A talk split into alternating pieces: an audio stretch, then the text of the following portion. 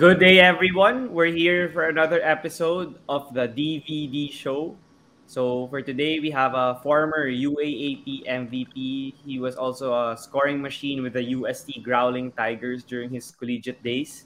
And he also played with the Gilas Pilipinas for a few years before moving on to the PBA and playing for several teams. And he's also been playing at 3 on 3 basketball recently.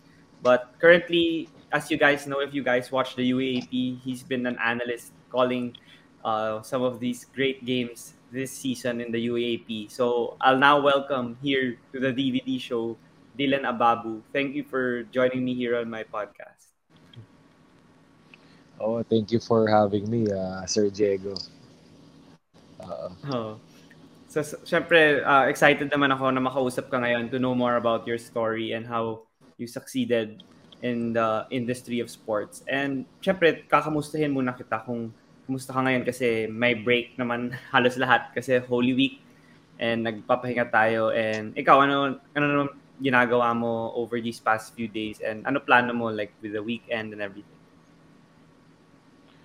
Uh, well, ako ano, busy ako sa ano eh, sa PBA 3x3 kasi assistant coach ako dun sa Team Platinum Karaoke and uh, grand finals namin sa Wednesday. So, ayun, a lot of uh, preparations, a lot of uh, practices, a lot of uh, film viewing, kaya sobrang busy. Mm, okay. So yun nga, yung sinabi ko sa iyo kanina na yung mga tao na naririnig ka sa UAAP And I, ako nanonood kasi ako ng The Game every episode, yung every day yun. So, paano naman nag-umpisa yun na na kinuha ka ba ng Signal TV, nag-apply ka ba and ganun yung nung kinuha ka ba nila, sabi na rin ba nila mag-UAAP ka? Ano, mm. uh, kasi ang dami na kasing interview since before with uh, Sir Miko Halili, with uh, uh, Sir Boom Gonzales. Ang dami ang dami na interview kahit dati pa. So sabi sa akin ni ano ni ni Sir Miko Halili, lahat pala 'yon ng mga The Game, lahat ng mga interview dati, syempre The Score, lahat yun, pinapanood nila. So tinitingnan mm. nila kung sino yung player na pwede, pwede mag uh, analyze sa UAP tapos ayun, sabi nila ano, uh, dapat daw mag-join ako, mag uh, mag-try ako maging analyst for uh, for UAP. So yun. Doon nagsimula yun. Oo. Mm-mm.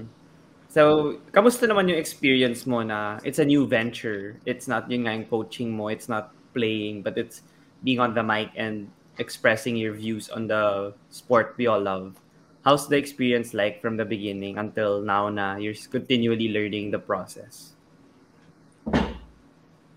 Well, uh, super uh, super happy, super excited. Tapos nag enjoy din ako kasi I'm able to uh, to mentor na, I'm able to to share na all the the basketball knowledge, all the basketball experiences I've uh, I've learned from a lot of uh, very good co- coaches since uh, my younger days. Uh, maaga kasi ako nag-start mag-basketball and then uh, ayun, dami kong naging coaches so gusto kong mai-share sa kanila yung mga yung mga technique na dahilan kung bakit maraming players uh, successful. Mm-hmm. And yun nga, sa UAAP ngayon, syempre lahat ng tao pumped up na bumalik na yung season kasi more than two years na walang basketball. And ikaw, nakikita mo first hand yung laro ng mga walong eskwelahan na nandun. So, what stands out for you naman about this season? Like, is there a player? Are there certain schools or the style of play? Ano yung talagang tumatatak sa isip mo after like one round and one game day so far? Well, uh, first of all, uh, praise God, uh, basketball is back. The UAP is back and uh, it's only getting started. The NCAA is back also, the PBA. So slowly, di ba, bumabalik na to, mm. to normal yung mga sporting uh, events natin. Uh, actually, each team has their uh, fair share of uh, very good players. Eh. They have their fair share of uh, very good uh, executions in the game. Well, uh, maasahan mo naman si Ateneo na they will really uh, uh, play well. They will really, uh, of course, uh, show a very good uh, brand of basketball. Dahil, uh, first of all, magaling talaga yung coach nila, si Coach Tab Baldwin. Tapos they had, uh, of course, a stint with the, with the national team. And then they had uh, Dave Ildefonso pa. Pero syempre yung system eh, it's not about the players din eh. It's it's all Mm. about Coach Tab's system. That's why they are uh, very successful, the Ateneo uh, basketball program. And then, uh, yeah, like I said, uh, a lot of schools, they have their own uh, very good players. They showcase a lot of uh, great basketball moves. Siyempre sa FEU, nandyan sila Barrientos. Si LJ Gonzalez, you expect him naman to uh, to really uh, Mm. put on numbers and show show leadership. Uh, si Lastimosa, sa Adamson, ang ganda ng kanyang uh, nilalaro. And then, even yung, yung Zaldivar, yung Kit Zaldivar, ang ganda na shooting Yeah. sa Adamson. Sa Lasal naman, I'm very impressed with, uh, of course, Shani Winston. Si Balte naman, household name. Eh. Alam mo na yung ibibigay ni Baltasar sa game. Uh, tapos si Lohera, talagang nag, nag ano siya, nag, uh, Lohera. Oh. nag-mature talaga siya into, into a leader. Si Mark Nonoy naman, alam mo na, alam mo nang ah, very consistent siya. Ang dami, ah ah, sa UP, ah, Save Lucero, di ba? Revelation yan. Ganda ng nilalaro niya. Ah, si, saka maganda, actually maganda yung combination ni CJ Cancino sa ni Richie Rivero. Ganda ng kanilang Mhm. ano. Tapos si Carl Tamayo, ah, okay naman, decent, pero yun nga, tip of the iceberg eh. Dami pa siyang ah, ilalabas for sure. Ah, dami, ang daming mga ano, daming mga notable figures and then it only gets more exciting and exciting as the as the day goes by and uh, I think uh, mag-start na yung second round so I think uh, mas maganda yung uh, UAP natin. Mm-mm. Yun, exci- exciting na talaga ngayon. It's uh, heading toward the home stretch now of the season. And even in the NCAA din, uh, it's getting exciting with the close standings. Kasi nga, medyo compressed ngayon yung schedule para makalaro pa ng next season in the latter part of the year. Pero ikaw nga, you personally, like you've been learning from the greats like Boom Gonzalez, Miko Halili on the broadcasting aspect of the game. Pero ikaw, since you're still um, coaching with the PBA 3x3, and syempre hindi ka pa naman yata retired from playing, like, ano yung future mo naman sa broadcasting? Like, what's your plans? Uh, about retirement, hindi ko pa masabi kasi right now I'm suffering from a ruptured Achilles uh, tendon injury. So, one year yung rehab and uh, seven more months to Mm. go. Uh, yung coaching, itutuloy ko. Yung broadcasting, ready lang ako. Uh, sasabihan ako ng mga, ano, syempre, mga idols natin, no? yung mga mentoring uh, analyst grades natin na sila Sir Miko, sila Sir Boom, and, and the rest. Uh, ready lang ako, basta sabihan lang nila ako na if kailangan nila ako. mm So yung coaching nga, you touched on it already kanina. And syempre yung mga tao kilala ka as a player, lalo na nung UST tenure mo. Pero yung coaching naman, saan, na, saan mo nakuha yung passion na i-pursue rin yung coaching? Kasi alam naman ng lahat na hindi madaling trabaho yun. Oh, uh, second the hardest job yun aside from uh, officiating o yung mga referee. diba? referee is Oo. pinakamahirap na job eh. Second, second yung head coach tsaka yung mga, of course, coaching staff. Uh, Hmm. I always believe kasi in, in progress eh. Diba, progress is uh, is always better than perfection or we focus on progress rather than perfection. Uh, and uh, kaya nag enjoy ako sa coaching kasi uh, karamihan kasi ng coaches pag kapag nag, nagtuturo sila, masyadong general. Parang, Mhm. oh, lakasan mo lang loob mo, ah, ah, galingan mo, ah, bilisan mo tumakbo, kailangan matapang ka. Masyadong general eh. So, ang focus ko bilang coach, yung paano mo specifically, paano ka maging specifically maging matapang? Paano ka specifically magiging ah, effective sa court? Paano specifically you'll make your teammates look better? Kailangan specific kasi masyadong general eh. Parang mag-iisip yung player, paano ko tatapangan? Paano ko Hmm. lalakasan loob ko? paano ko gagalingan, di ba? So, yun yung aking focus. More of, uh, siguro tinatawag nating player development. Mm. So yung ganong pag-iisip naman, syempre nga, sabi mo, yung halos lahat ng coaches or a good amount of them don't really uh, impart their words that way to the players. So saan nang galing yun for you? Was it from Coach Pido or some of your other coaches like Coach Raiko Toraman or PBA coaches? Like, paano mo natutunan yung ganong mentality? Ah, natutunan ko yun kay ano eh, kay yung uh, assistant coach trainer ngayon ng Barangay Hinebra, si Coach Kirk Collier. Siya rin ang head coach ah, ng, uh, ng uh, PB, PBA 3x3 for, for Team Hinebra.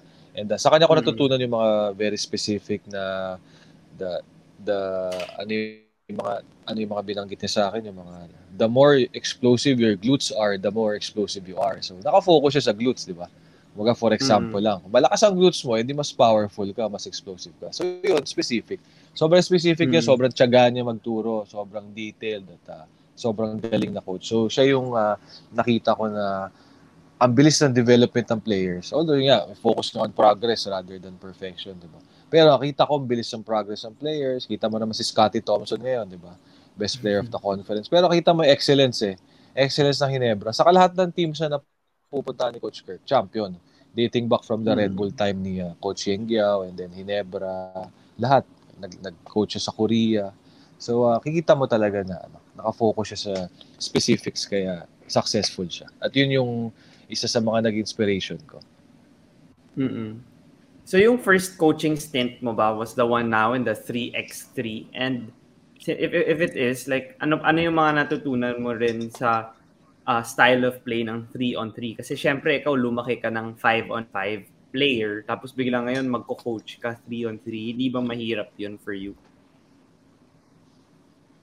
Uh, hindi naman kasi mga 2013 nung nasa Hinebra ako with Coach Kirk Collier, everyday naglalaro kami ng 3 on 3. Eh. Naglalaro kami ng 3x3. Mm. So tinuruan na kami ni Coach Kirk Collier ng uh, how to to effectively play uh, 3 on 3 or 3x3. And then uh, naalala ko yan, 6 a.m. meron na kami mga glutes workout. And then uh, 7 to 8 uh, a.m., puro 3x3 kami. Tapos 9 a.m. yung 5 on 5 practice.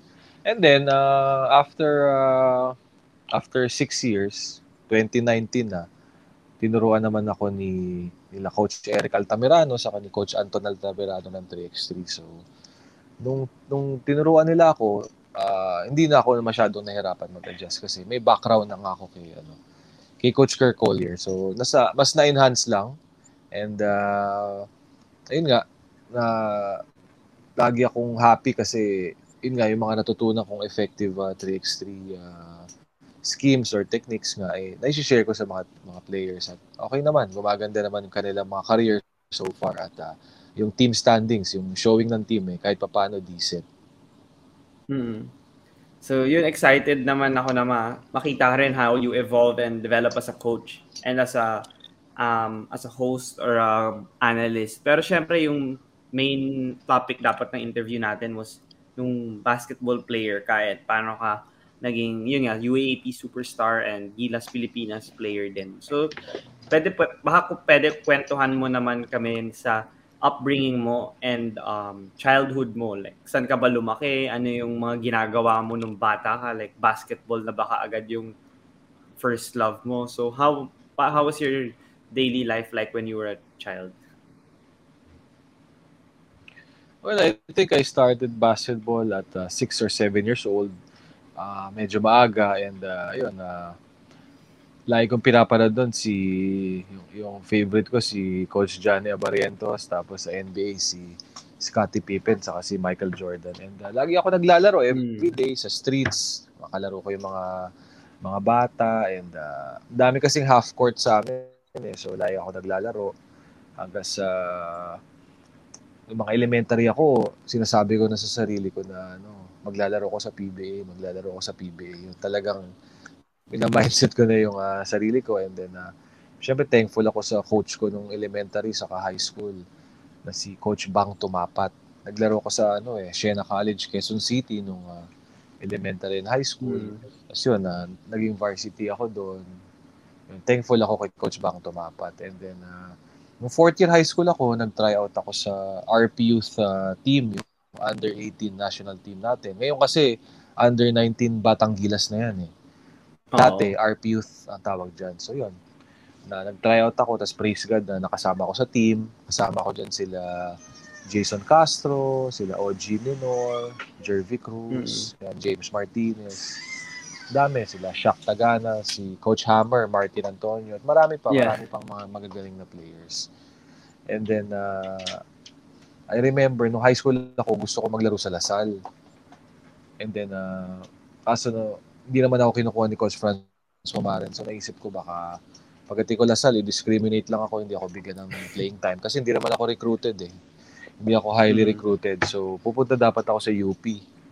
And then, uh, uh, nung papunta na ako ng UP, biglang sabi sa akin ng mga teammates ko sa RP Youth, mag, mag-UST ka na lang. Naalala ko si Daryl Bautista, teammate ko sa RP Youth.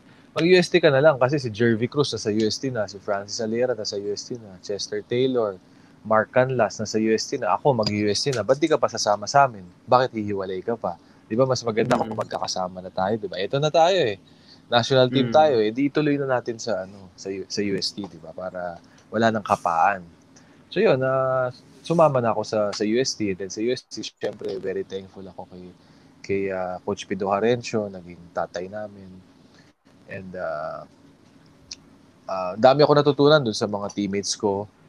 Sila Captain Japs Kuwan and Alan Evangelista. Syempre, yung mga, actually, mga, yung mga fav- isa sa mga favorite players ko sa UAP, yung dalawa kong teammates, si Jervy Cruz at si Jojo Dunsil. So talagang hinahangaan mm. ko sila. Lagi ako nagpapaturo ng mga ano, para mag-improve pa ako. And then uh, later on, dumating na yung mga great players rin na sila Alain Maliksi, sila Kasim Mirza, Jeric mm. Fortuna, Jeric Teng, Aljon Mariano, and then Kevin Ferrer. Yan. So, uh, happy. And then, uh, the year 2008, second to the last year ko sa UAP, uh, nagkaroon ng tryout for the Smart Gilas uh, national team. Mm. Yun nga yung Gilas 1.0. And uh, yun, praise God, nakasama ako sa team. Tapos, uh, uh, maraming games. Kumbaga, hindi mo na kami nagpa-draft sa PBA, na-delay kami ng mga 2 years eh. Para talaga maka-focus sa national team. Tapos nakapagpa-draft ako sa PBA 2011 na. And then, uh, yun, praise God, uh, napunta ako sa Barako Bull. And then, umabot ako sa 10 teams eh. Ang dami ko naging team oh. sa, ano, sa PBA. Tapos, sa uh, year 2019, hindi na hindi kasi ako sinay ni Northport Hanggang mm. malapit na opening. Tsaka nila sinabi sa akin na uh, hindi pala ako isa-sign. So napunta mm. ako sa, buti nagkaroon ng Chooks to Go 3 on 3. Kila mm. Coach Eric and uh, Coach Anton Altamirano. Nakasama ako doon, national team ng 3 on 3. And then 2 years, tapos nagkaroon ng pandemic. Tapos uh, hindi na kami nirenew sa Chooks to Go 3 on 3. Tapos napunta naman kami sa PBA 3x3. Yun nga lang, 10 days before ng PBA 3x3, that was 2021, November 2021, na-rupture naman yung Achilles ko sa practice. So, sobrang ano, mm-hmm. sobrang tragic at uh, ayun na, mukhang pinag-coach na ako ni Lord.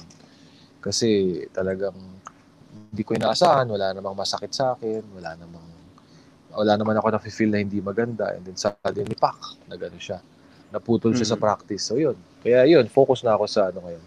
Sa coaching with uh, Platinum Karaoke at uh, praise God uh, na naisama ko ni nila Sir Miko Halili, Sir Boom Gonzales sa uh, UAP analyst.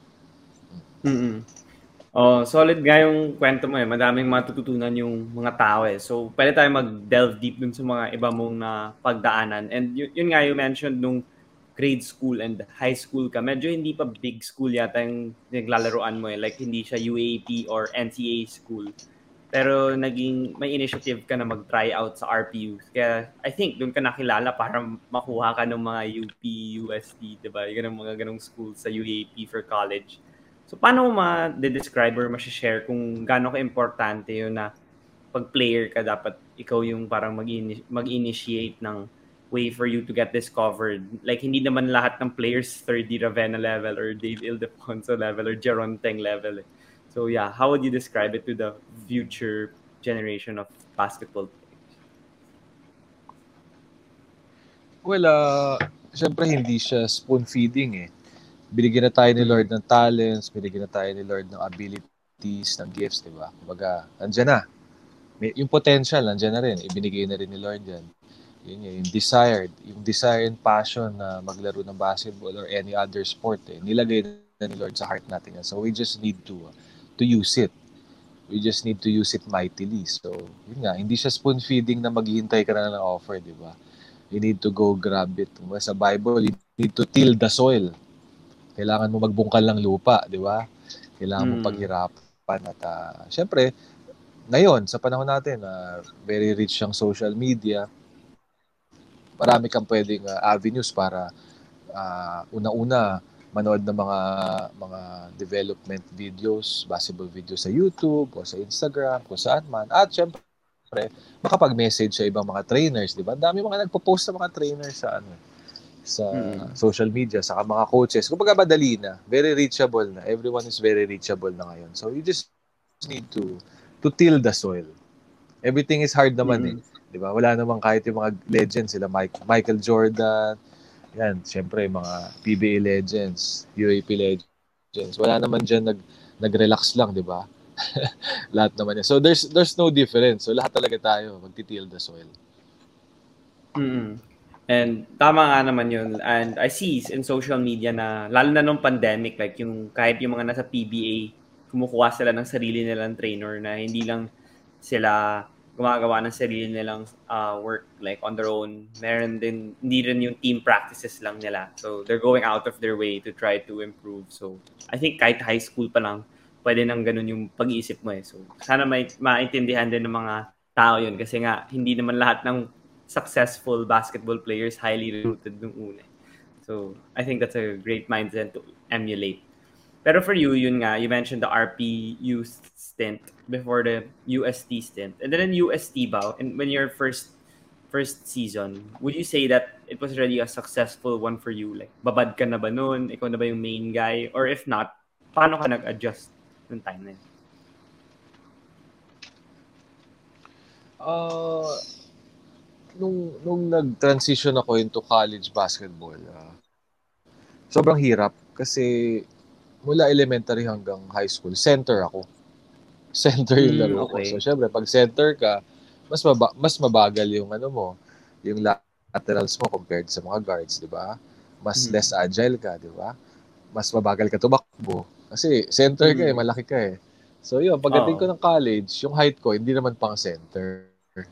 So, kailangan ko mag-adjust into uh, guard position. So, sobrang hirap kasi, syempre, like kang iniiwanan ng mga guards, sa takbuhan, like kang ano, like ka nahuhuli, and then, uh, Mm.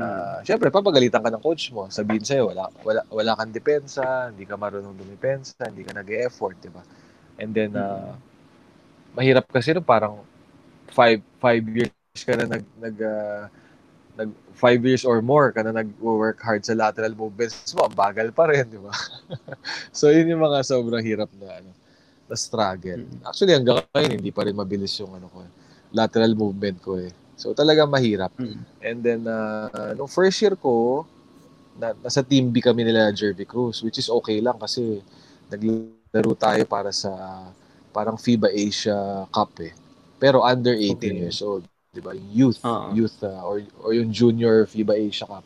Eh ang FIBA kasi dati June July yan eh. Kasabay ng UAP yan eh. So ano, may conflict. So buti na lang hindi rin kami na line up nila Jervy, nila Mark Canlas kasi nakapag-focus kami sa ano, sa national team natin, sa under 18 team. Mm. And then, nung second year ko sa college, doon ako na, na line up, praise God, ni Coach Nel Parado sa ni Coach Dong, the late Coach Dong Berhere. Yung first year ko, ah, nung una, first round, di ako masyado nagagamit, pasulput-sulput lang. And then, naalala ko, nung second round, ah, ah, for some reason, naiwan ni Kuya Danny Pribdas yung shorts niya. Kasi yung yung UST jerseys, UST uniforms, actually kahit yung ibang schools naman, halos pare-parehas yan every year eh. Konti lang yung mga pagkakaiba Oo. eh. Siguro sa Oo. linings lang sa gilid or ano. So minsan pag Mm. eh wala pa kaming ano noon eh, tagalaba eh. So kanya-kanyang Oo. laban ng ano, uniforms, kanya-kanyang dala sa game. nagkamali ng dala si Kuya Danny Pribdas ng shorts. Yung na, nadala ng shorts yung yung 2004 uh, uh, uniform ata. So this this was to 2005. Tapos uh, dahil nga hindi makalaro si Kuya Danny dahil hindi nadadala yung shorts. Nasa Blue Eagle gym kami noon eh. Ah, Hmm. ano, ah, ako yung pinasok ni ano, pinasok ni Coach Nel. Tapos yun, naging maganda yung game ko. Ah, kalaban namin Ateneo noon eh, 8-0 sila.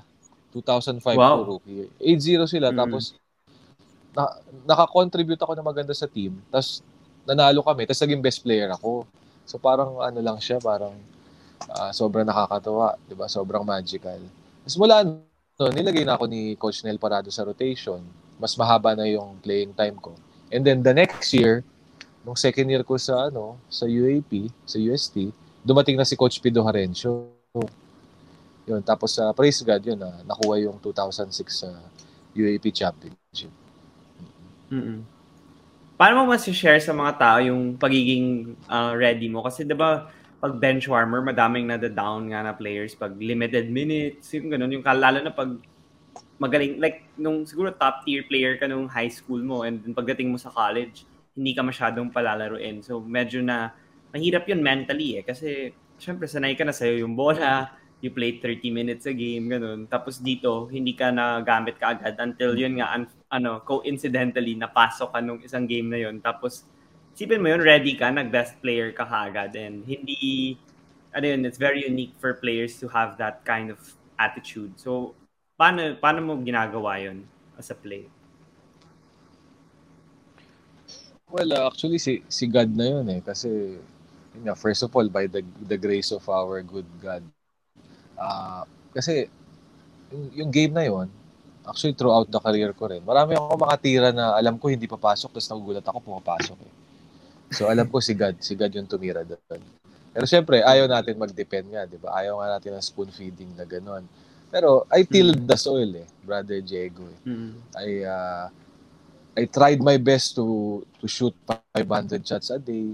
Kung may time in 1,000, I tried my best to be the best version of myself. I tried my best to score 50 points per game. I uh, I push myself in practice. I try to to listen more than talk to my mentors, to, Mm. to our team captains, yung mga veterans sa amin sa team, saka sa ano, sa yung mga coaches namin, syempre. Kumbaga, I tried my best. Uh, kumbaga, to sum it up, I stayed the course and then I I tried to keep doing the right thing every day. Hmm. So, ganun din ba ginawa mo? Kaya na-sustain mo yung playing time mo and lalo pang umakyat yung playing time mo nung nag-champion yata kayo noong 2006. Ano, regular ka ng kasama dun sa rotation.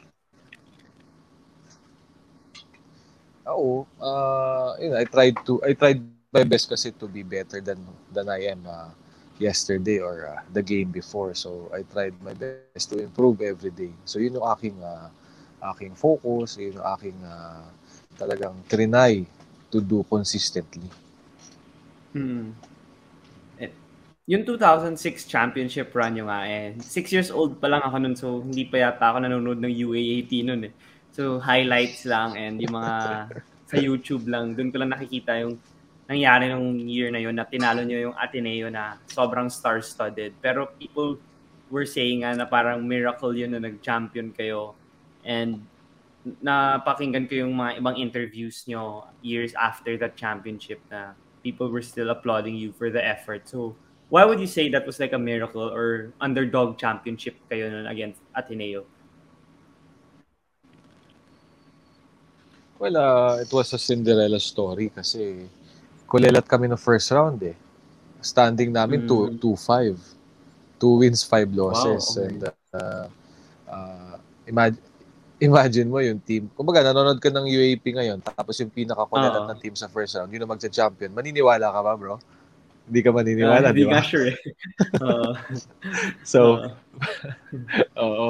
Pero, hindi rin kasi alam ng ano, hindi rin alam ng mga tao na nung time kasi na yon, maraming may sakit sa amin. So, karamihan sa amin, it's either nasa ospital or galing sa ospital or may nararamdaman. Basta nagsabay-sabay na lahat kami may sakit. May typhoid Oo. fever, na food poison, nagkatrang, nagkatrangkaso. Kaya tap, Mm. tapos may game nga kami ng first round. Ang lamang sa amin natin Ateneo parang 36 points eh. Grabe. Oo. Imagine mo, tinambakan ka ng Mm. 36 points, di ba? Gayet na gayet Mm. si Coach Pido no, nung time na yon. Gusto na nga mag-quit eh. Gusto na niya mag-quit Mm. noon. Sabi niya, ano, ganyan, ganyan ko ba kayo ihinanda? Ganyan ko ba kayo prepare para lang magpatalo sa Ateneo ng 36 points? Nakakahiya naman Mm. dun sa mga nanood. Bumili ng ticket. Siyempre, nag-spare ng time nila. So talagang grabe si Coach Pidulo, extreme. Talagang galit na galit. At uh, ayun, na come second round kasi, nakokompleto na kami, na kami bro. Saka ma- ano kami, sobrang lalim ng bench namin. So nakokompleto Mm, na kami. okay. Ayan na, unti-unti na. Tapos si Co- Coach Pidu kasi one of the best motivators yan eh. Pag kinausap ka niyan, sabihin sa'yo, ikaw pinakamagaling sa UAP. Kayang-kaya mo yan, walang makakapigil sa'yo. Ganun siya. Ganun Mm. siya. Ganun kanya i-motivate. Imagine mo yung head coach mo, sab- sabihan ka ng ganyan, di ba? Paano ka hindi makakompiyansa, di ba? And then, Mm. uh, well, syempre, si, si Lord na rin yan kasi una-una, wala rin ng Lasal nun. So, kumbaga, kasi Mm. kung nandun yung Lasal nun, malamang Lasal Ateneo ang, ano, ang finals Mm. nun, di ba? And then, uh, credit din kay Coach Pido Harencio kasi ganda rin ng strategy kasi niya ng game eh. Kasi ang Ateneo nun, sobrang run and gun. Parang Golden State ngayon. Oo. dami nilang fast break points, ang dami nilang easy points, talagang they they love to push to, to push the ball and then they, they have uh, they had JC Intal, sobrang athletic. Mm. Parang Ibang kung klase. nakikita siya, mo yung Zach Lavin ngayon, ganun si JC nung college. Ah. Sobrang Oo. oo, tapos 6'4 pa ang tangkad. Tapos uh, very very stock yung team nila, 'di ba? Ang daming mga ang daming mga future MVPs, future superstars dun sa dun sa team na yon at uh, syempre nag five pit din yung team na yon after two years, 'di ba? Oo. From uh, 2008 to I think 2012. Oo. So, uh, ang ginawa ni Coach Pido, binagala niya yung laro. Diniliberate niya offense. So, Mm. nangyari, si Ateneo, parang, hindi na sila, parang na-bore sila, na-bore. Parang tinatamad sila. Kasi ang Mm. bagal ng game eh. Ayaw nila Oo. ganun eh. Gusto nila run and gun eh. So, yun, it worked wonders for us. So, ganda ng ano, strategy ni Coach Pido. dun. Mm. And you, you talked a lot about Coach Pido, and he's one of the most fiery coaches nga, yung most animated people, like now in Northport for the current viewers of the PBA. Like, pag nakakashoot sila bolik, ganon, or pag close game yung Northport, hindi talaga siya nahihiya i-express yung emotions niya eh. Pero syempre, yung mga uh, mas sikat pa rin na coaches nila, Coach Tab, Coach Tim, Coach Chot.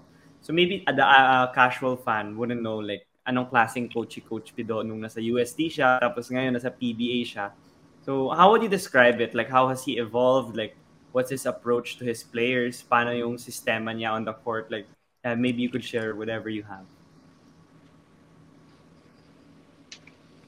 Well, uh, uh, before I talk about Coach Pido, speaking of Magic pala, before yung 2006 UAP season, 2006 UAP Championship, may, may namatay mo na kaming teammate eh. Si Ah, John okay. si John Lee Appeal. So namatay siya ng uh, Black Saturday if I'm not mistaken. So Mm. kumbaga malapit, malapit na tayo sa kumbaga nasa Holy Week tayo ngayon. So same Mm. same time in uh, 2006. At uh, yun, Mhm. siguro mga ano yun, two and a half months before the the UAP, namatay siya. And then, uh, dahil sa, nakuryente siya sa malapit sa swimming pool. So, ayun, Ah, uh, okay. kumbaga nagbibiroan kami na hindi ko alam po napanood mo yung yung movie na Six Man dati pa kasi yun. Ah, hindi, hindi ko na panood. Ba't dalawa silang player na magkapatid, tapos na, okay lang, namatay yung kapatid niyang isa. Tapos sa Mm. pagdating nung, nung game, yung kapatid niyang namatay, parang binablock yung tira ng kalaban. Nakaupo dun sa may ring, tapos Ah, binablock okay. yung tira ng kalaban. Yeah, I've heard of So, that pala. Oo, Oo. kasi nga ghost na eh. Oo. Di ba? So, kasi twice to beat ang UE sa, sa Final Four, nanalo kami sa sa UE. Tapos sa ng twice. Kasi marami sila mga point blank uh, misses, yung mga malapit na sa ring, Mm. tas umiikot. So, yun, nagbibiro kami na ano, na tinatapik or binablock ni, ni John Lee Apil yung, ano, yung tira. Ah, Then, uh, okay. syempre, si Coach Pidu naman, syempre, syempre, yan, yan ang aming magical coach. Uh, ah, hindi rin alam ng mga tao na yung mga practices namin sobrang hirap. As in, sobrang hirap talaga. Four hours, five hours, training. Tapos may workout pa. Everyday pa nga kami nag-workout eh. Sobrang hirap eh. Pero pagdating ng Mm. game, binabalanse na na yun. Puro motivation na yun. Parang sa sa practice eh, sobrang fiery niya. Pagdating sa games, ayang kaya mo yan, wala sa yan. Ganun. Parang hindi mananalo sa yan. Kumbaga wala Mm. makaka-stop sa iyo. Ganun na siya. Kumbaga binabalance siya. Ganun, ganun si Coach Pedro. Kaya makita mo sa ano, 'di ba? Sa sa games, 'di ba? Very animated, very Mm. uh, wala ka makita masyadong negative, 'di ba? Parang yes, yes, oo, parang ganun. More of positive Oo. na siya pagdating ng games. Mm. Paano naman yung turnaround? Like, bakit sobrang bilis nga ng turnaround? Like, di ba ng ibang coaches, pag bago sila sa sarili nilang team or sarili nilang school, it takes uh, years or months to actually impart their system before reaching the mountaintop. Pero kayo, bago pa lang yung coach niyo, champion ka agad kayo eh. So, ano, ano sa tingin mo yung nangyari kung bakit nga naging ganun? Kasi it's not it's a rare sight for to see in the UAP level. Well, uh, I think we we had generational players in our, our team that time. Uh, Mm. First of all, Jervy Cruz, one of uh, the best college players ever. And then uh, Jojo Mm. Duncil, uh, sobrang underrated pero napakagaling na player. And then uh, Mm. we had uh, we had uh, Japs Kuwan as one of the best Oh, leaders. Actually, guard. siya lang yung kaisa-isang player na Oo, never ko nakitang Hmm. naagawan. Even sa practice Ah, or sa okay. games. Kaya pagkalaban namin ng Lasal, ang, ang UE, di na sila masyado nagpe-press sa amin eh. Hindi na sila masyado nag-full court press. Kasi hindi nga nila Hmm. naagaw yung bola. So, ginagawa namin nun, binibigay lang namin kay Japs yung bola. Tapos Mm. talagang meron siyang talent eh. Meron siyang talent na hindi talaga naaagaw sa kanya yung bola. Saka Mm. we had very good coaches, assistant coaches also. Kasi we had kasi we had the we had the defensive coach, we had an offensive coach, we had the we had the skills and conditioning trainer. Baga, we had we had the work weights trainer. So may kanya-kanyang ano, may kanya-kanyang ah, ah, expertise yung mga coaches kaya may iba't ibang department na tututukan. At ah, kaya si Coach Pido nakaka-focus na lang sa ano, sa executions offensively and defensively yung mga plays, 'di ba? And uh, ano na rin eh, it was a mixture of uh, very good veterans and uh, uh, some young guys yung 2016 na yon. Uh, si si one of our best players there na na ACL, na, na injury siya sa tuhod ng first game namin, si Jamal Vizcara. Sobrang ano yon, one of the best UAP players din yun nung uh, nung time Mm. niya. Yun nga lang, na injury lang. Ah, mga ano eh, hinog na, hinog na yung team eh. Alan Evin, Evangelista, hinog na. Very matured na sa game. Kasi naabutan pa nila yung mga dating greats eh. Sila Cyrus Baguio, Derek Hobalde, Christian Luanzo. Oh. Naabutan nila yan eh. So, kumbaga, nakita na nila, di ba, how, how the game should be played. And uh, kaya na-translate niya sa amin yung uh, yung leadership sa yung pagka-veteran. Saka imagine mo, wala na yung mga superstars dati, so time na nila, di ba? Wala na sila masyadong kalaban sa sa sa playing time and uh, yun, yun ang tingin kong ano, dahilan kung bakit uh, special yung team na yun. Mm-mm. And yun nga, yung UST team is still one of the, you know, loudest fan bases, most passionate fans. And ikaw, you sustained your greatness at the UAP level uh, until nung 2009 yata, nag, doon ka nag UAP MVP. Eh. So, kamusta naman yung transition mo from like that 06 championship nung nag 07, 08? Tapos, paano nangyari yun na nag MVP ka na, yun na, ikaw na yung best player in the, at the collegiate level nung taon na yun? Uh, ayun na, like I said, I tried my best to uh, to improve every day, to improve every game. And uh, I want to, of course, give a lot of uh, gratitude to Boss Manny Pangilinan ng, uh, ng Smart, Smart Talk and Text. Uh, kasi noong 2008, bago, bago yung last year ko sa UAP, uh, naglagay siya ng national team, yung Smart Gilas Pilipinas. And Oo. uh, Siyempre, uh, yun nga, praise God, nakasama ko sa team. And uh, bago yung last year ko sa UAP, uh, yeah, of course, we, we were under uh, uh, good European coach, Serbian coach, and Coach Raiko Toroman. And uh, Mm. ayun, ang dami naming uh, international games. So, we played against the best players in Asia. We played against uh, very good American players, very good international Mm. players. So, we had the, the best exposure we could ever get. And, uh, ayun, imagine mo, naglaro ka ng, you represented your country and then you played against these amazing players. Tapos bigla kang lalaro sa college. Parang Ateneo ngayon. Ang kaibahan lang, ako mag-isa. Yung Ateneo, buong team. So talagang makikita mo talaga yung ano, kung bakit ah, ganda ng performance ni ni Ateneo. So yun, yun ang ano sa akin.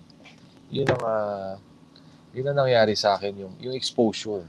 Kaya pagdating nung 2009 season, UAP season, ah, malaki yung ano, yung maturity ng game ko. So yeah, very very thankful kay boss ah, Manny Pangilinan. Siyempre, pilotap niya yung Smart Gilas Pilipinas sa national team. So we played we played abroad, we played international games, we played uh, against the best players in Asia and a lot of uh, amazing international players. So imagine mo yung ano yung uh, yung maturity sa game na na-improve ko.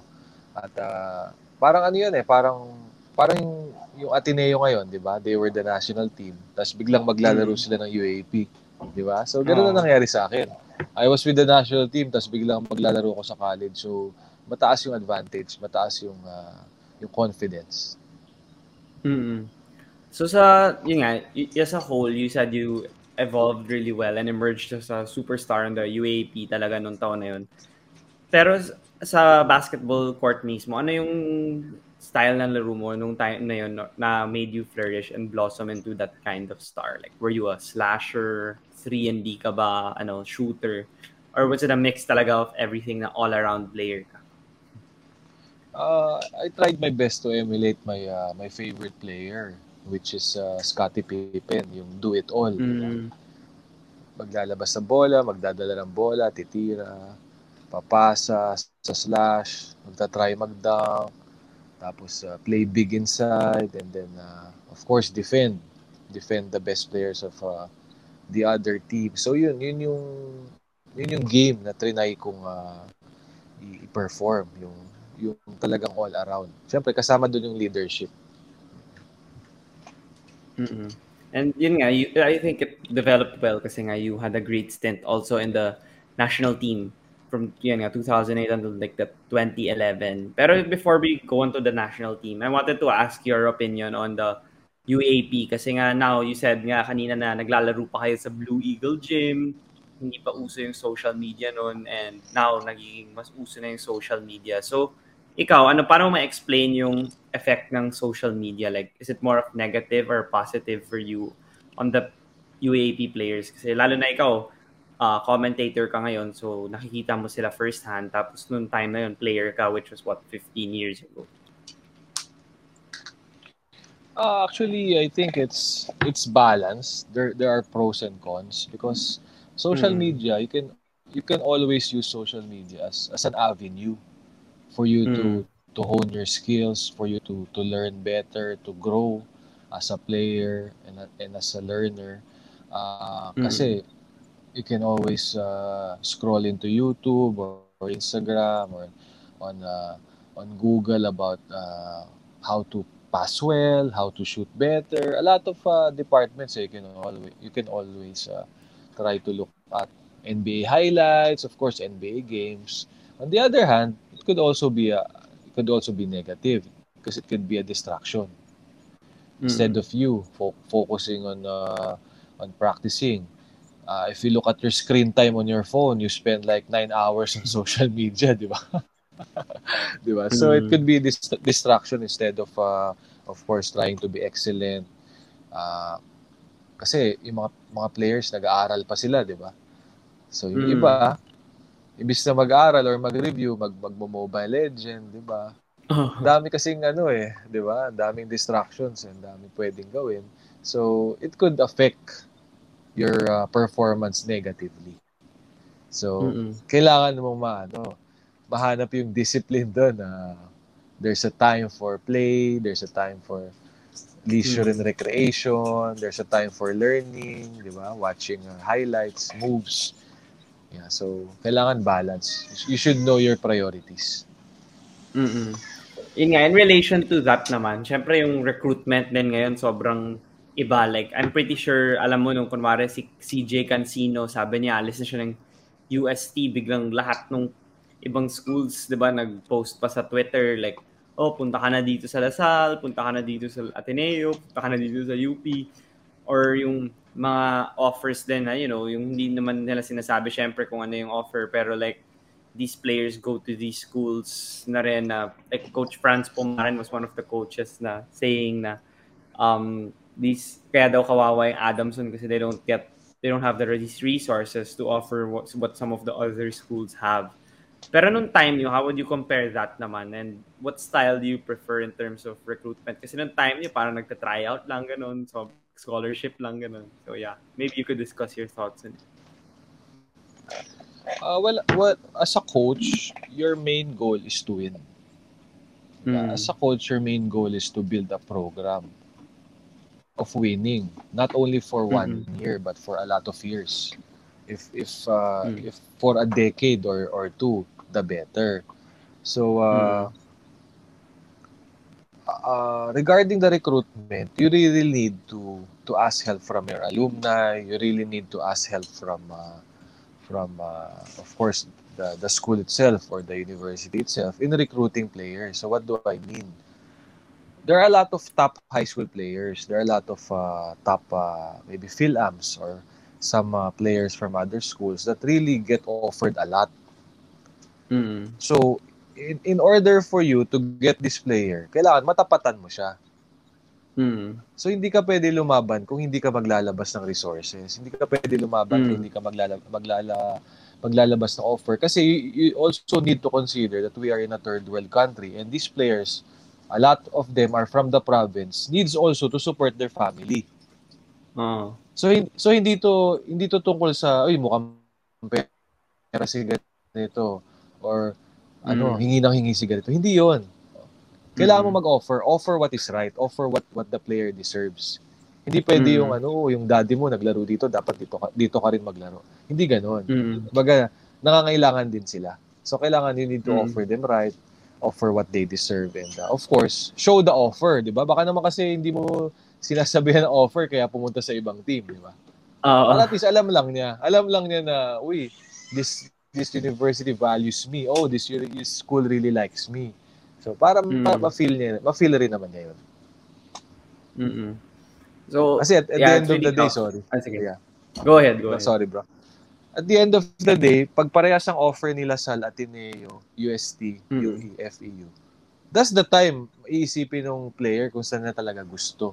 Kasi ano siya eh, Oo. may may offer on the table eh.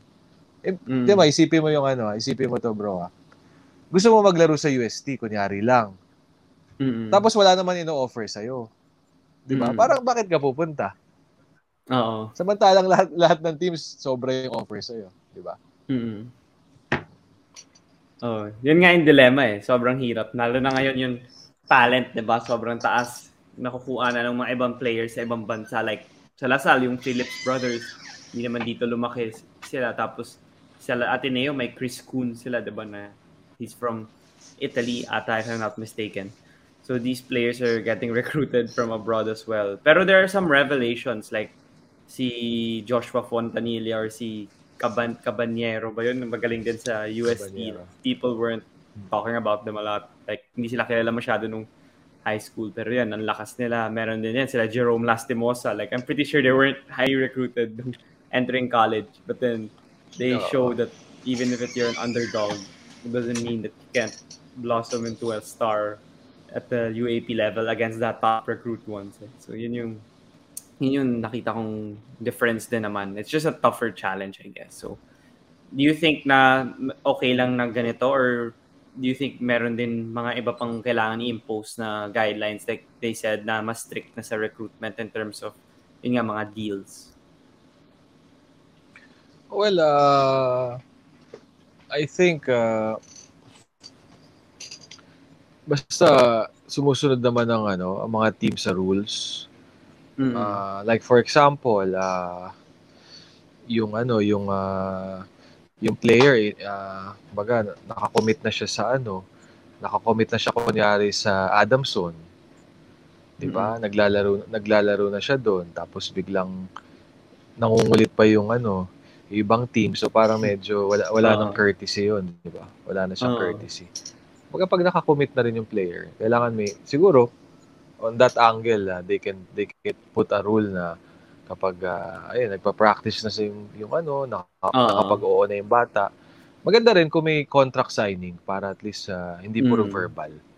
Diba? Kunyari, nagpa-practice itong bata for one month, i- ipa-sign na sa school na para hindi na Mm. hindi na lumipat kasi kumbaga yung yung yung coaches syempre nag-build na yun ng system. Nag-build na yun ng Mm. rotation. Tapos biglang aalis yung player kasi nga na-offera na mas malaki. Tama. Mm. So syempre nasira, nasira yung ano rotation, nasira yung Oo, yung biglaan time, pa. time in oo, biglaan yung time investment ng ano ng coach. Saka syempre yung rapport, 'di ba? Nag-bonding na. Syempre Mm. nag-team building na yung mga players yun, tapos biglang aalis si ganito dahil na-offera ng ganito. Oo. Diba? So parang ano, be, be courteous din. 'Di ba? Ano yan. Mm. Ganda na yung tinatakbo ng team eh. So paano kung one month before UAP na tapos mangyayari 'yon, 'di ba? Magkakasamaan Mm. din ng loob, 'di ba? Hindi siya maganda sa Mm. ano. Hindi rin siya maganda sa paningin ni Lord kasi 'di ba? Oo. Parang ano ka eh, nanulot ka eh. Mm. I agree. I agree talaga with what you said kasi yeah, there like the abando rumors before na pinapoach daw siya ng NU ba or what when he was in USD. Like we never know if it's true or not. Pero mm. di ba yung mga ganon, like we need to avoid that na lang kasi the season's ongoing and he's doing well. So why would you poach him? Like even if it's rumors, it could still be true. Like we never know nga. Pero yun nga, you mentioned na that your next stint was the Gilas Pilipinas stint and you skipped the PBA draft for a few years. So ikaw, ik- I wanted to ask your opinion then kasi I have my opinion on it then na like yung coach tab, coach, yung coach tab system and coach Raiko na parang uh, yung they get the players from the collegiate ranks or the amateur ranks tapos yun yung mga players na dinedevelop talaga nila for the national team. So hindi sila nagsa- sumasali sa PBA clubs, hindi mo sila nagpapadraft. Tapos uh, yung success nila sa international level, dun sila nakafocus eh. So ikaw, sa, kung nga ikaw yung may choice ka, like ano yung opinion mo dun sa pag-build ng isang national team? Kasi ako, same sentiments ako dun sa kay Coach Raiko and Coach Tab. Lalo na like you have the blueprint of like what Iran did and Argentina did over the past years. Ah, medyo medyo nag-choppy pero tatry kong ano, sagutin kung kung tama yung tanong mo, bro. Mm.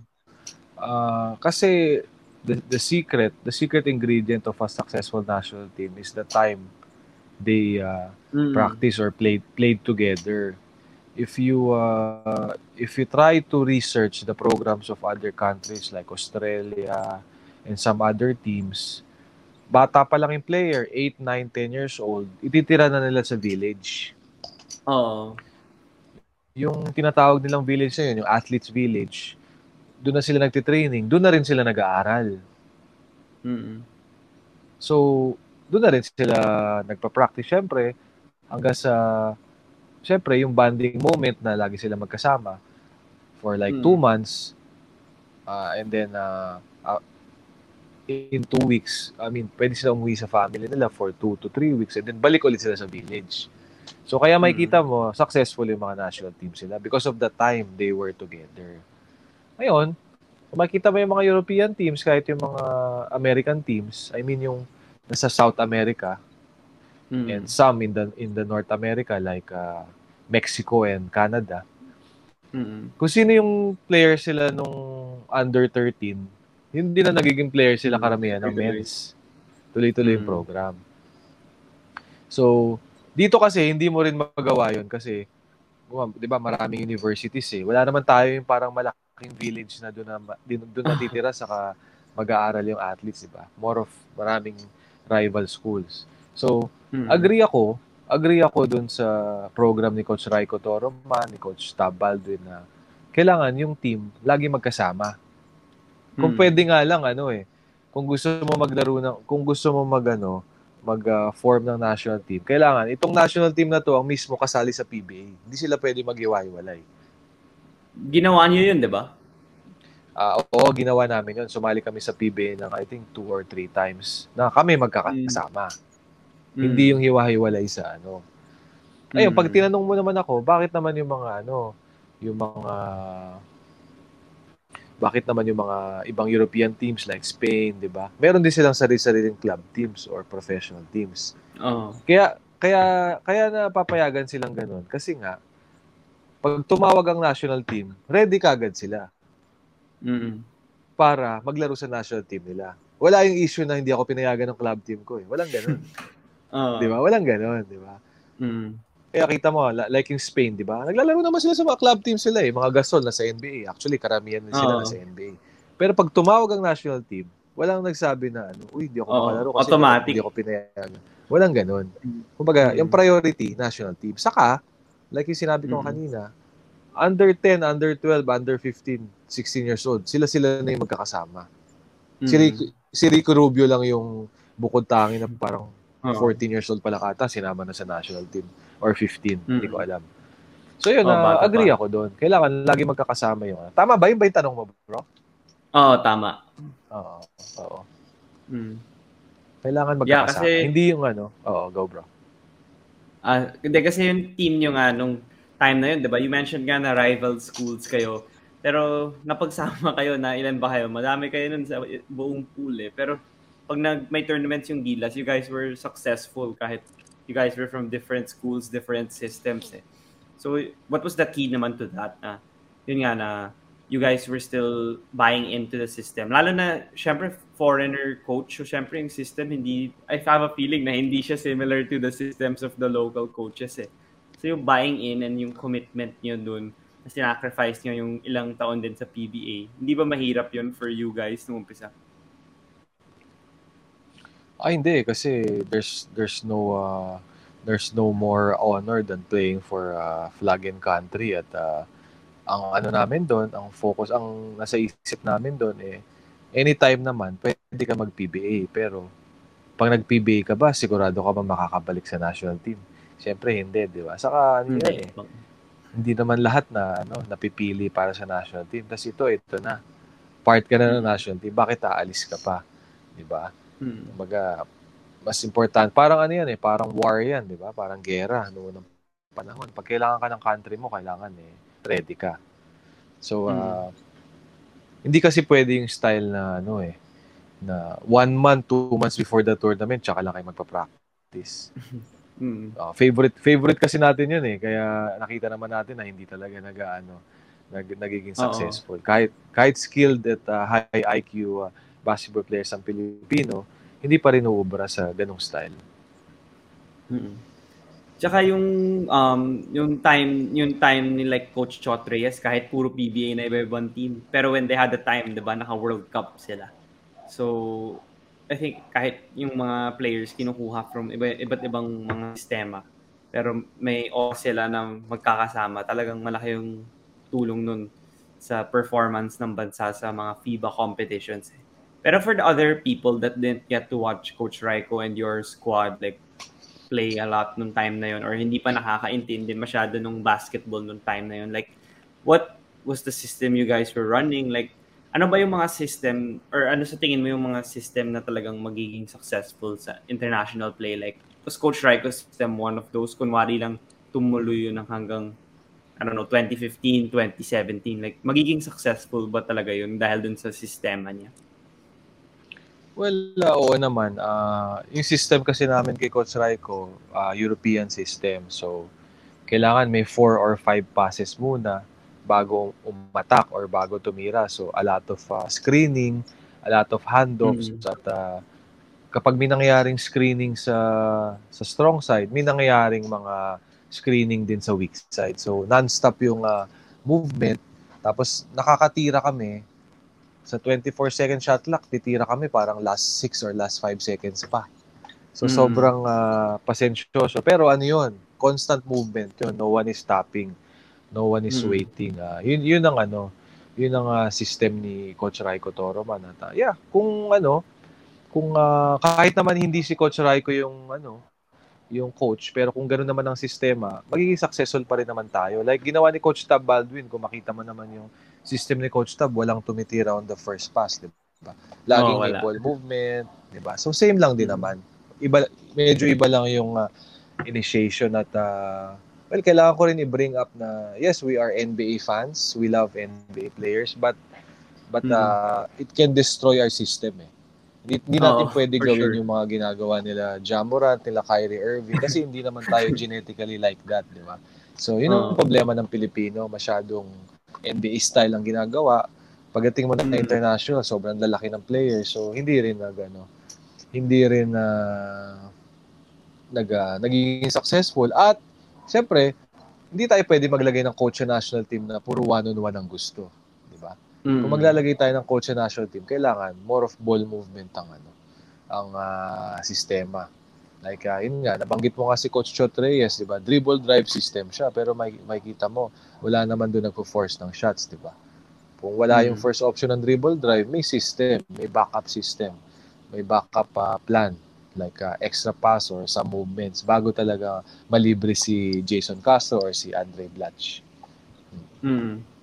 So ikaw, kung di ko kung nakanood ka ng Olympics, kunwari nung naglaro yung Slovenia, naglaro yung France, I mean US naman, alam na natin na nanalo sila uh, due to talent eh. Pero yung mga ibang teams kasi like may sistema talaga like yun, yung dalawang yun, pati Australia eh. So ikaw, ano, nung nakita mo sila, was that also the, was ball movement the massive factor on their success or were there other factors na nakikita mo na pwedeng ma-emulate ng ibang bansa na uh, on the up on the uprise like Philippines. Uh, sorry bro, nag-choppy pa. Ano yung, ano yung meron sa Slovenia?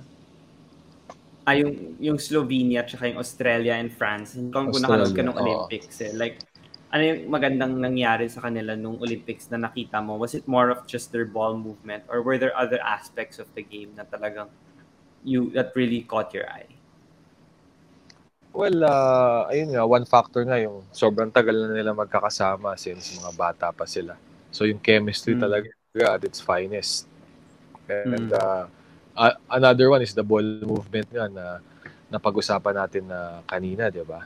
Uh, pangatlo, kung makita mo yung mga teams na yan, oh, alam mo, sa Slovenia, si Luka ang best player. Oh, alam mo, mm. sa Australia, si si Patty Mills ang, uh, ang best player. Mm. Pero, kung makikita mo, hindi sila yung parang primary option. Kumbaga, everybody, mm. everyone who is open who is available can score. Kumbaga, yung system mm. is for is to free is to free someone mm. or, or is to free your teammate kahit sino pa yan. Mm. So yun na nakikita kong ano, they always look for the open player. They always look for the mismatch. Hindi yung, mm. oh, kailangan kay Luka yung bola, siya na bahala, siya na bahala magano parang, oh, ito na yung bola, Patty Mills, bahala ka na. Hindi ganoon. Mm. They always look for the best available shot. Mm.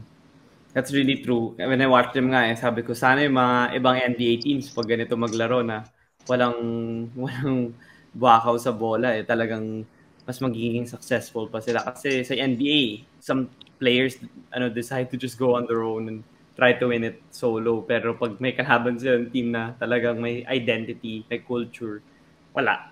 Hindi sila mananalo pag playoffs di ba?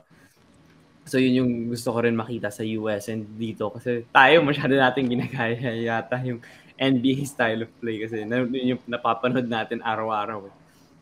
Pero nga, you mentioned like selfless play and when you moved on to the PBA, you mentioned nga you played in a lot of teams and you were like the a really terrific role player. I think Hinebra pa nga yata una mong team or one of your early teams and I'm a Hinebra fan kasi kaya naalala ko. Pero ikaw, nung whole UAP, uh, ah, PBA stint mo, like, ano yung mga natutunan mo among all your stints na talagang palipat-lipat ng team? Di ba sabi mo na nga sa national team na yung essential was the time. Pero ikaw, parang wala ka masyadong time nga kasi palipat-lipat ka ng team. Every year, iba kakampi mo. So, how was that process like for you and, and during your life? Uh, for me, it's very it's very frustrating, it's very disappointing kasi kasi I'm a person who doesn't make excuses pero mm. yung PBA career ko it was all about injuries eh. Injuries after injuries oh. after injuries after injuries. Kakagaling lang no isa may injury na naman. So ganoon na nangyari, parang for me very tragic eh. So uh, kaya hindi ko rin na maximize yung ano, hindi ko na maximize yung uh, yung uh, professional career ko, yung PBA career ko kasi oh, because of so much injuries. So, Mm. pero, the Lord still used me mightily eh. Kasi, dahil nga nalilipat ako sa ah, iba't ibang teams, ah, baga, ginamit ako ni Lord para mag, ah, and mag, mag-put up kami ng Bible studies every team na, ano, napuntahan ko. Like, ah, once a week, uh, 45, 30 to 45 minutes Bible studies once a week. And then, of course, we we try our best to point people to Christ, to point players to Christ. And, uh, of course, through through Christ, their hearts will be transformed, di ba? Into having an intimate relationship with our Lord and Savior. So, doon ako ginamit ni Lord. Kasi, imagine mo, kung hindi ako na-injury, baka hanggang ngayon, baka nasa Hinebra pa rin ako or baka Mm. hindi ako masyadong nalipat sa mga iba-ibang team. So ginawa kong ano eh, ginawa kong missionary ni God. Kumbaga parang pinalibot talaga niya sa akin lahat, halos lahat ng team sa PBA para ma- makapag-church plan. 'Di ba? Makapag-put up ng ah, ng ah, kumbaga to set up his kingdom, 'di ba? Maka-put up ng ah, Bible studies sa sa bawat team. So yun, yun yung aking ano, yun yung medyo kakaiba na nangyari sa aking ah, professional career. Mm. So yung mga tao nga ngayon, lalo na in this generation, like baka yung mga ibang tao, like hindi na nila na intindihan yung mal- malaking dahilan din ng tulong ng pagiging ah, faithful kay God. Like hindi naman kailangan katoliko or Christian. Like kung ano man yung religion mo eh. So Tama. ikaw, paano mo may explain sa mga tao kung gaano kalaki yung tulong? Like, syempre yung physical pain, mahirap na yun as it is. Pero nung injuries mo, I'm pretty sure mentally, doon nakatulong yung faith mo and yung uh, belief mo kay God. So how would you explain it nga to the people na hindi naman masyadong, uh, yun nga, religyoso or faithful sa mga ganun. Like, they just believe what's here in this world or like in the, la- uh, what they see at face value lang. They don't really uh, have a strong faith yet or they're still working on it. Wala, like sinabi mo, may may purpose eh. May purpose ang lahat eh. Di ba? Pagka sinabi sa Bible that God works everything all together for the good. So, laging for the good yung ah, yung ah, goal, goal ni God para sa akin. So, everything works together for the good. Yan ang gusto, yan ang ah, goal ni God. So, ano bang ibig sabihin nun? So, may purpose lahat.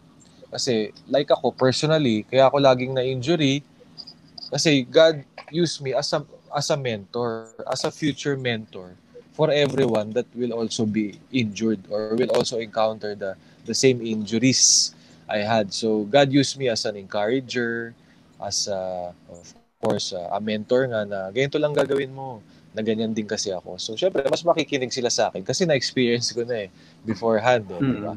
So ganito lang ang dapat mong gawin. Kapag the more the more you should uh, go to God, di ba? If you if you feel down, the more you go to God, di ba? Kasi ano yan eh, if you give if you give God your your, weakness, He will give you His strength, di ba? Or if you give God your weaknesses, di ba? He will give you His strength. So the more you should uh, you should uh, go to God. So God allows this these things. God allows this uh, this uh, circumstances, very difficult circumstances.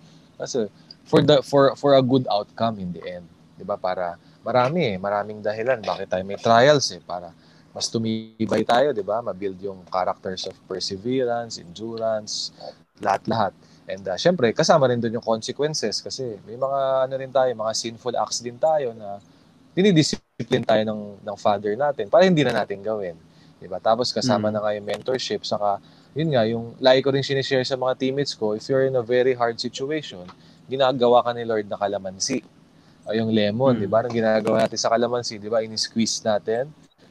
Kahit wala nang lumalabas, minsan pinipilit pa rin natin, 'di ba? So ginaganon tayo ni God Mm. para inaalaw ni God mangyari sa atin para lumabas yung true character natin, yung true juice na hindi natin alam. Meron pala tayong potential na ganun. mm And you know, that's really great to hear from you. And you mentioned nga na you wanted to be a person who is willing to share uh, a ton from the experiences you went through and uh, help these people that are having tough times going through their injuries and other mental struggles. So for you, ano yung share mong dito sa podcast na talagang memorable sa'yo na interaction or conversation you had with any of your teammates from your teams na talagang nalaman mo na naka-apekto sa kanila positively yung pakikipag-usap mo sa kanila? Ah, ang dami eh. Ah, hindi ko makalimutan yung ah, teammate kami ni ni Ron J. Buenafe sa Blackwater. Hmm. Di ba si Ron J. yung cousin ni Ryan Buenafe, di ba? Si Ryan Buenafe Oo. yung dating Ateneo, si Ron J. naman Oo. yung galing ah, Emilio Aguinaldo College, one of the best ah, Mm-mm. players here in the Philippines.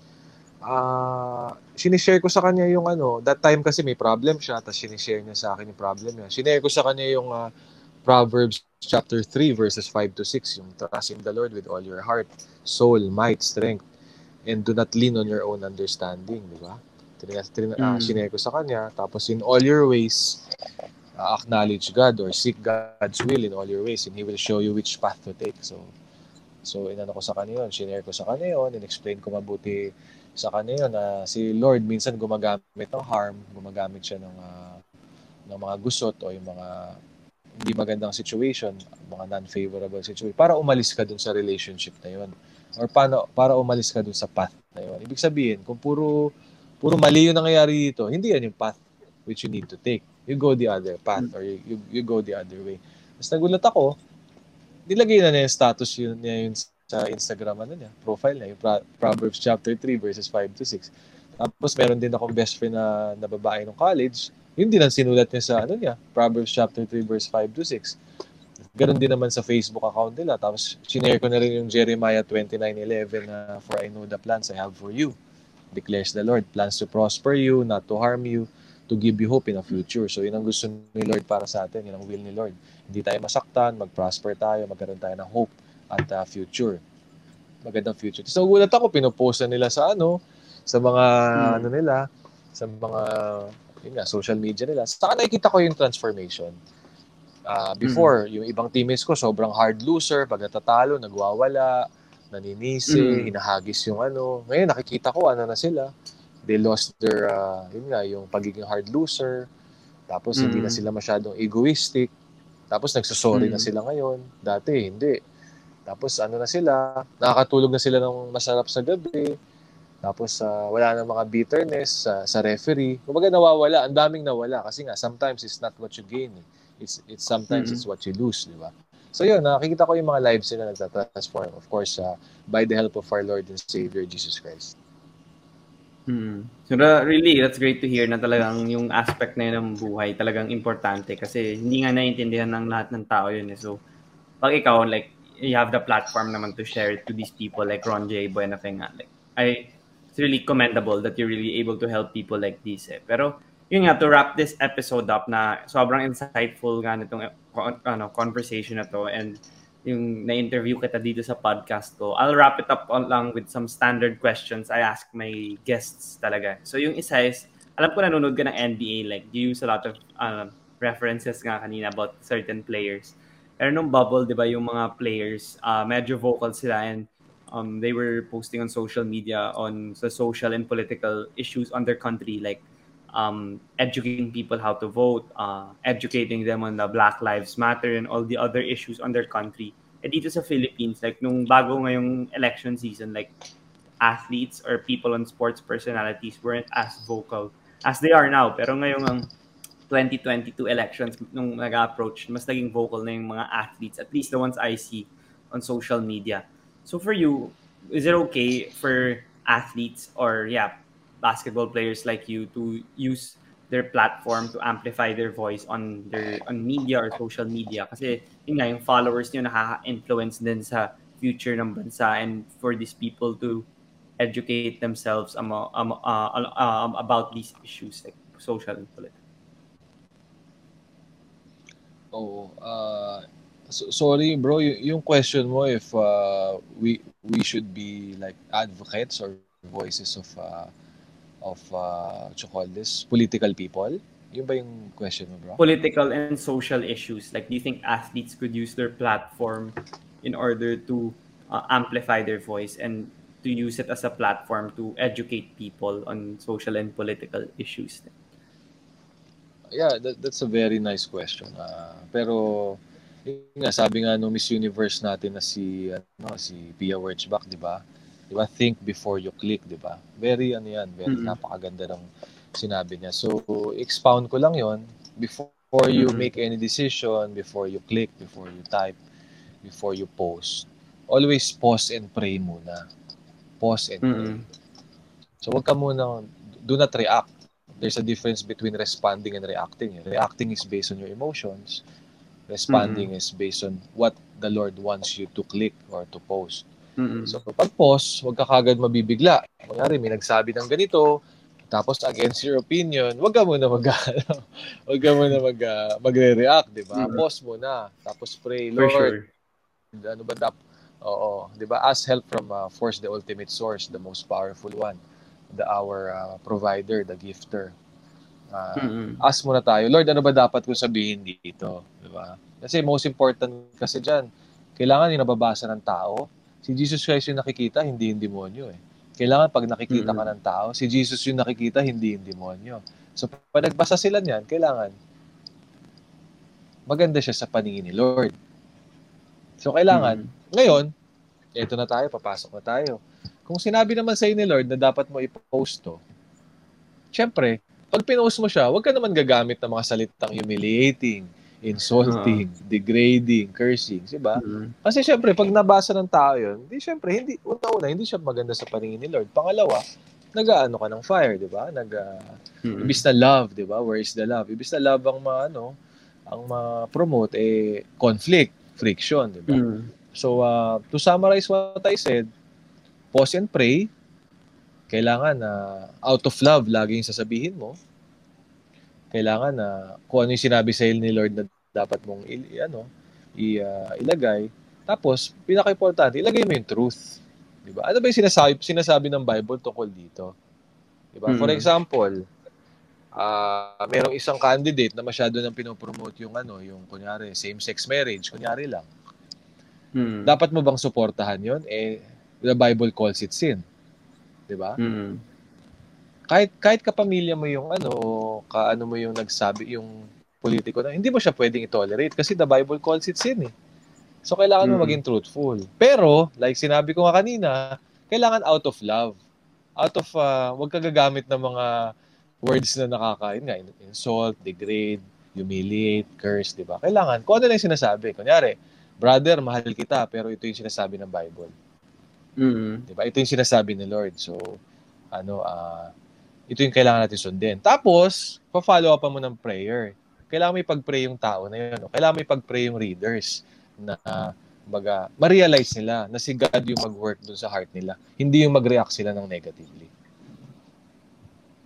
Mm. Tama, ang ganda nga ng sagot mo. Pang Miss Universe din yung sagot mo eh. Hindi, joke lang. I believe. Maria, that, that- Uh, that's a great answer. Pero yung next question ko nga naman is, for fun lang naman, is kung may ano opportunity ka na mag-dinner kasama ng limang tao, kahit sinong iimbitahin mo, sino dadalhin mo sa dinner na yun? limang tao. Oh, dead or Limang alive? tao sa dinner, grabe yun, tama. Dead or alive, pwede. Uh, i-ano, isama na lang natin si Jesus Christ, ha? Number one natin. Mm. Although, makikita rin naman natin siya pag akyat natin lahat sa ano, Oo. sa paradise sa heaven. Pero isama natin si Jesus Christ. Pangalawa, si Michael Jordan. Mm. Tapos si si Scottie Pippen. For mga idol. Oo. Tapos yung last two slots, ang hirap naman ng tanong mo, bro. Last two. Ah,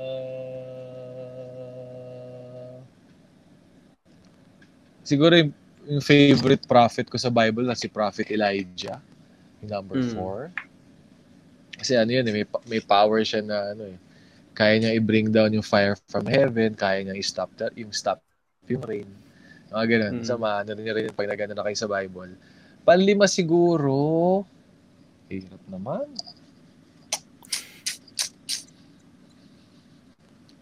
Hirap ng ano. Hirap ng panlima mo. Ah... pwede, pwede bang apat na lang muna? Oo, pwede naman. Surprise guest na lang yung pang-lima. Oo, wala akong maisip sa panlima spot eh. Okay lang, okay lang. Ah. So yung yung final question ko naman is, alam mo naman na mini-message ko lang yung mga athletes, yung mga sports sports personalities sa social media. para ma-invite ako sila dito sa podcast. Kasi wala naman talaga ako masyadong connections para ma-invite ako kayo. So, tinatry ko lang sa social media or sa email. So, tit- gusto ko tatanungin kung sino sa tingin mo yung pwede ko pang ma-imbita dito sa podcast ko na hindi naman hindi lang limited to basketball pero basketball or any sport in order to share their story then and talk to me about uh, anything about sports. uh, ma-invite. Ah, hindi hindi ko alam kung ano, hindi ko alam kung na-invite mo na sila. Pero pwede kang magano, pwede kang mag ah, mag ah, siguro si si Kuya JJ Helterbrand saka si Rico Meyerhofer. So dalawa Mm, yan. Okay. Pwede ka rin Mm. mag ah, Kirby Raymundo. Mm. Yun yung, yun yung pangatlo mo. Ah, hopefully, ma, ma, ma, ma-free up yung schedule ni ni Doug sa ni Cheska Kramer. Mm, okay. Kasi ngayon, oh, kasi out of the country sila, alam ko eh. Ah, Hmm. so meron na akong lima, no? May Mm, bilang pa rin. Ah, si ano, si si Eliza Valdez saka si Cici Rondina. Ah, yun. Si ah, CC na-guest ko na, pero si Eliza hindi pa. Oo. very good, very good. Mm. Ah, pwede ka rin mag ano, kay kay Madi Madayan. Pwede ka rin. mag- Ayun, hindi ko pa siya na-guest. Yeah. Sino pa? Mm. Desiree Cheng. Ayan, okay din. Ayun, si na-guest ko na si Des. One of my first one. Mga episode 9 siya na na-guest ko. Very good, very good. Ah, Mm. Coach Pido Harencio, magandang maano. Ah, yun. ah, oh. Sa list mo. Coach Mm. Pido and ah, si ano si Coach Eric Altamirano. Okay din yan. Mm, okay. Sige. Pag hindi busy. Kung hindi naman, yung anak niya, si Coach Anton, yung head coach natin Oo. sa Platinum Karaoke. Okay. Yeah, marami, Mm. maraming ano yan. Marami tayong mapupulot sa sa kanila. Oo. Mm-mm. Yun. Thank you so much again, Dylan, for joining me here on my podcast. And I learned a lot from your insights and your stories from the UAAP. Lalo na nung time na yun, hindi talaga ako ah, nanonood pa eh kasi bata pa ako. So, I learned a lot. And also all throughout your hardships, like everything you learned, everything you encountered, madaming matututunan yung mga tao. So, do you have any final message? Uh, final message. Uh, ayun, thank you bro. Appreciate you, uh, Sir Diego. Mm. And uh, uh, ayun, very happy. The UAP is back. Basketball, oh, ba- basketball is back. A lot of sporting events are back. Even volleyball. Mm. Uh, siguro final words ko like natutunan ko sa ano sa sa aking uh, basketball career. Na-share din sa akin ni ano to eh ni Coach uh, Eric Gonzalez. Alam ko na sa FEU pa rin si Coach Eric Gonzalez Mhm. ngayon. Ah, yun, dalawang dalawang golden nuggets or dalawang ah, lessons talaga na na pinanghawakan ko sa basketball career ko na if you really want to achieve something, if you felt like God is impressing you to do this uh, passion or to do this sport, eh, kailangan you just need to stay stay the course and always keep doing the right thing. Yan. Stay the Yeah. course, don't give up in doing the right thing. So yun lang ang aking dalawang medyo summary, bro. Mm. Ah, thank you so much again, Dylan. And before you go, is it okay if we take a picture now? Oo, teka. Malinaw ba yung ano ko? Camera. Okay, sige. Okay na. Um, I'll take it na lang from here. One, two, three. Okay, thank you so much again, Dylan, and stay safe.